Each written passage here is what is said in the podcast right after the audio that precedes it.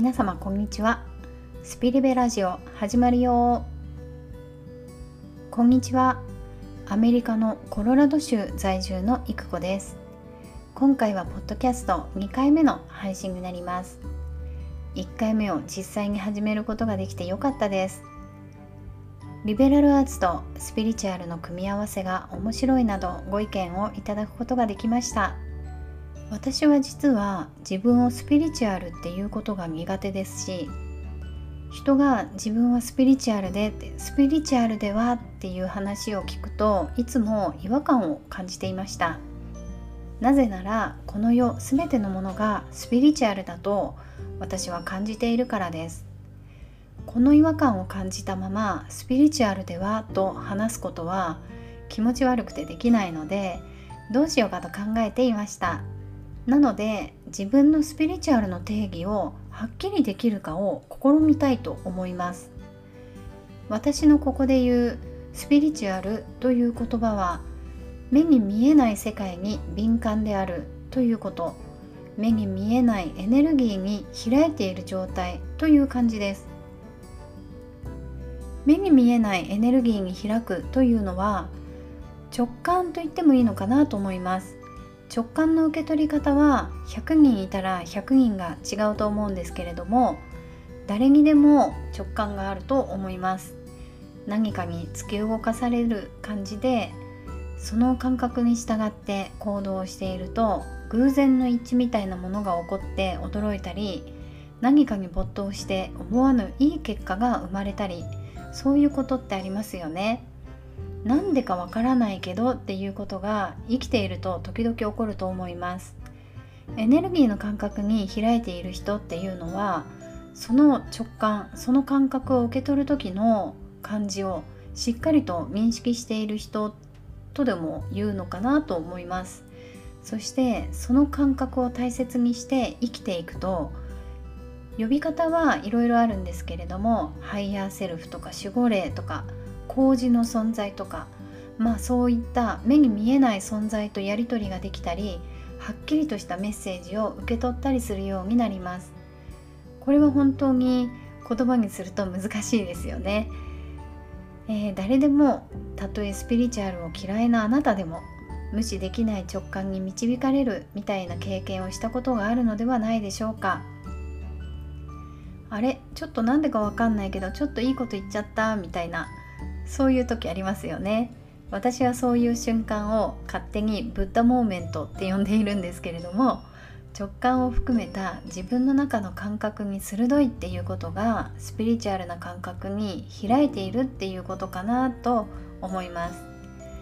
えー、合ってるかどうかはわからないし違う意見の方もたくさんいらっしゃると思うんですけれども私が今言葉で説明できるのはこういう感じになります。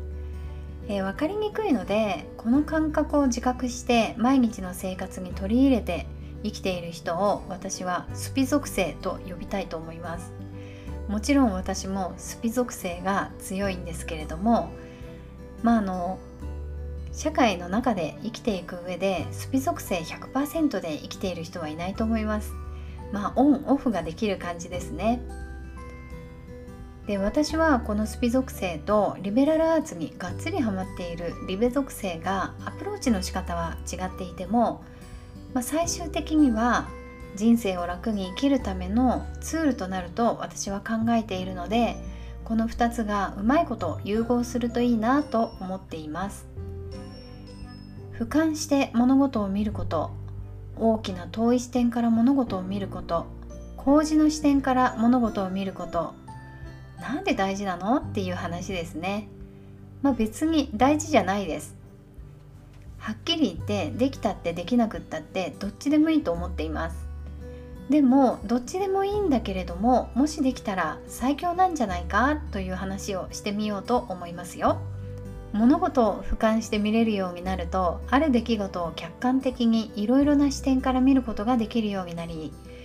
自分の価値観他人の価値観に縛られることがなくなるというそういうことが利点かなと思います。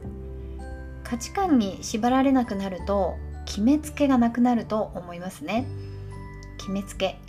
自分の意見を決めつける。他人の意見を決めつける。自分の価値観他人の価値観を決めつける。あ自分はこういう人だからあの人はああいう人だからと決めつける。そういうことがなくなります。決めつけないので流動的なものの考え方感じ方ができるようになるしそうすると善悪の外側に立つことができるんですよね。人生がめっちゃ楽になります。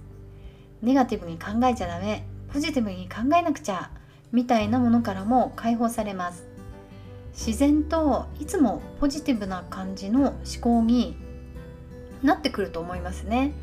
だって善悪の判断の外にいるから。そして人にすごく優しくなります。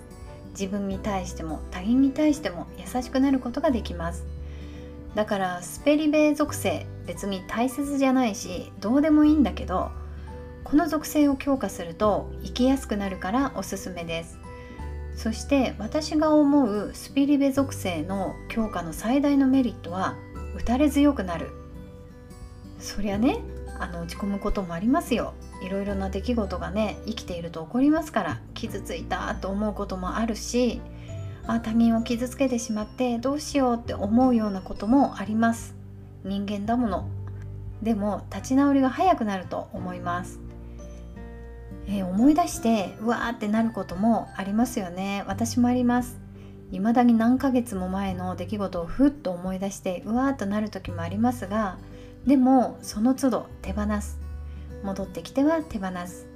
それって打たれ強いっていうのとは違うんじゃないとも思いますけれどもいつまでもうだうだと悩むということはないです。立ち直りが早いです。で打たれ強いっていうだけで自分の勇気が100倍になりますよ。なので私はスピリチュアルもリベラルアーツもおすすめしたい。ただ物事を俯瞰して見れるなら偉いとかすごいとかそういうことではないのでそこは注意が必要だと思います。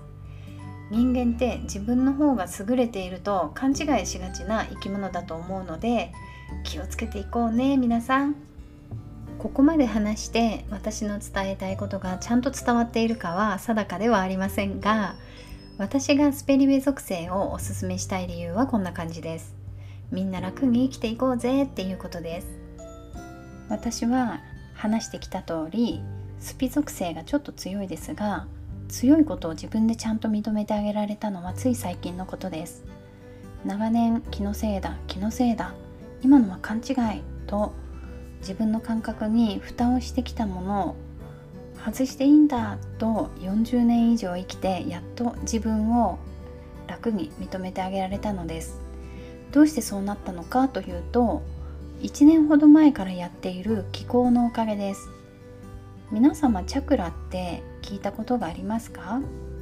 ヨガなどをされている人は知っているかと思いますがチャクラというのは人間の体にある主に7個のエネルギーセンターです。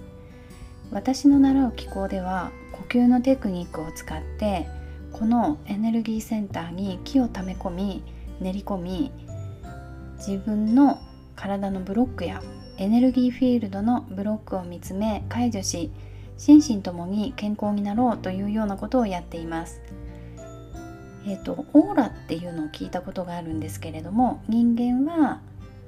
まあ人間だけじゃなくて生き物全てなんですけれどエネルギーフィールドをそれぞれ持っていてその中にもまあ生活の中でこういろいろなことがあるとブロックができたりとかしてその木の流れが滞ってしまうことがあるんですね。でブロックというのはそういう木の流れを滞らせてしまう何かそういう要因のようなものなんですけれどもそういうものを一個ずつ見つめて外していくということができるようになります。あもし気候の先輩が聞いていて違ってたらダメ出しをお願いしたいと思います。がまあそんな感じです。1年間できない日もありましたができるだけ毎日自主練を重ねてきました。その結果半信半疑なこともあったりすることもありますがスピ属性をちゃんと自分の中に受け入れていくことができました。リベラルアーツは実際に本を読んだり資料を読んだり人の話を聞いたり勉強して教養として自分の糧にすることができます。スピリチュアル属性ははっきり言って分かりにくいですね。スピリチュアル系の本もいっぱい出ていますし YouTube などでスピリチュアル YouTuber の人たちのたくさんの動画なども見ることができます。がしかしそれぞれの感覚に頼るしかないのでなるほどとその時は思っていても自分のはっきりとした感覚をちゃんと落とし込んでいくのが難しいということはあります。私が思うにこのスピ属性の感覚を自分のものにするにはもう実践あるのみだと思います。いろいろ本の中とか人の話でこういう風にしたらいいよっていうことをひたすらやってみる。それが大切だと思いますね、えー、もし自分のスピ属性をちょっと磨きたいという方がいらっしゃったら私がおすすめするのは1日10分静かに座る。瞑想ですね。10分間何もしない。携帯もその間は電源をオフにする。家族にも邪魔されないようにお願いをして10分間だけ自分を見つめる時間を作ることです、え、目をつぶってそして静かに呼吸をしその呼吸に意識を集中してみましょう。吸った息と吐いた息。その境目一瞬こう波が押し寄せて引いていく。そういうイメージをして呼吸をするといいかなと思います。え途中で眠たくなるかもしれないのだけれどもそれは普通のことなので心配しないでください。眠くなったら寝ちゃってください。全然いいです寝ちゃって。それから心にいろいろなものが浮かんできたりすると思うんですけれどもそれもあまりそのことを考えないように思考を働かせないようにして映画を見るみたいに眺めてください。そして眠くなっちゃったら寝ちゃってください。瞑想中に寝てしまうことに罪悪感を持つ方々が結構いらっしゃるんですね。でも寝ちゃって全然構いません。もう体が睡眠を欲しているかもしれないし、えー、瞑想でちょっと深まっていくとその瞑想状態というのはその睡眠に入る状態とこの覚醒の間のほんのこうほんのちょっと境目みたいなところに行くので眠くなります。であくびが出たりとかするんですけれども体の自然な状態にもう逆らわないようにしてください。で、えーと、10分もし難しかったら2分でも3分でもやってみるといいと思います。そして続けていくと自分の変化が何かしらの変化が出てくると思います。それに気がつくと思いますのであのー、ぜひ楽しんでください。まずはこれですね。私のスピ属性強化トレーニングです。ぜひやってみてください、えー、それではですね今日はここで終わりにしたいと思います。また次回お会いできるのを楽しみにしています。聞いてくださってありがとうございました。See you next time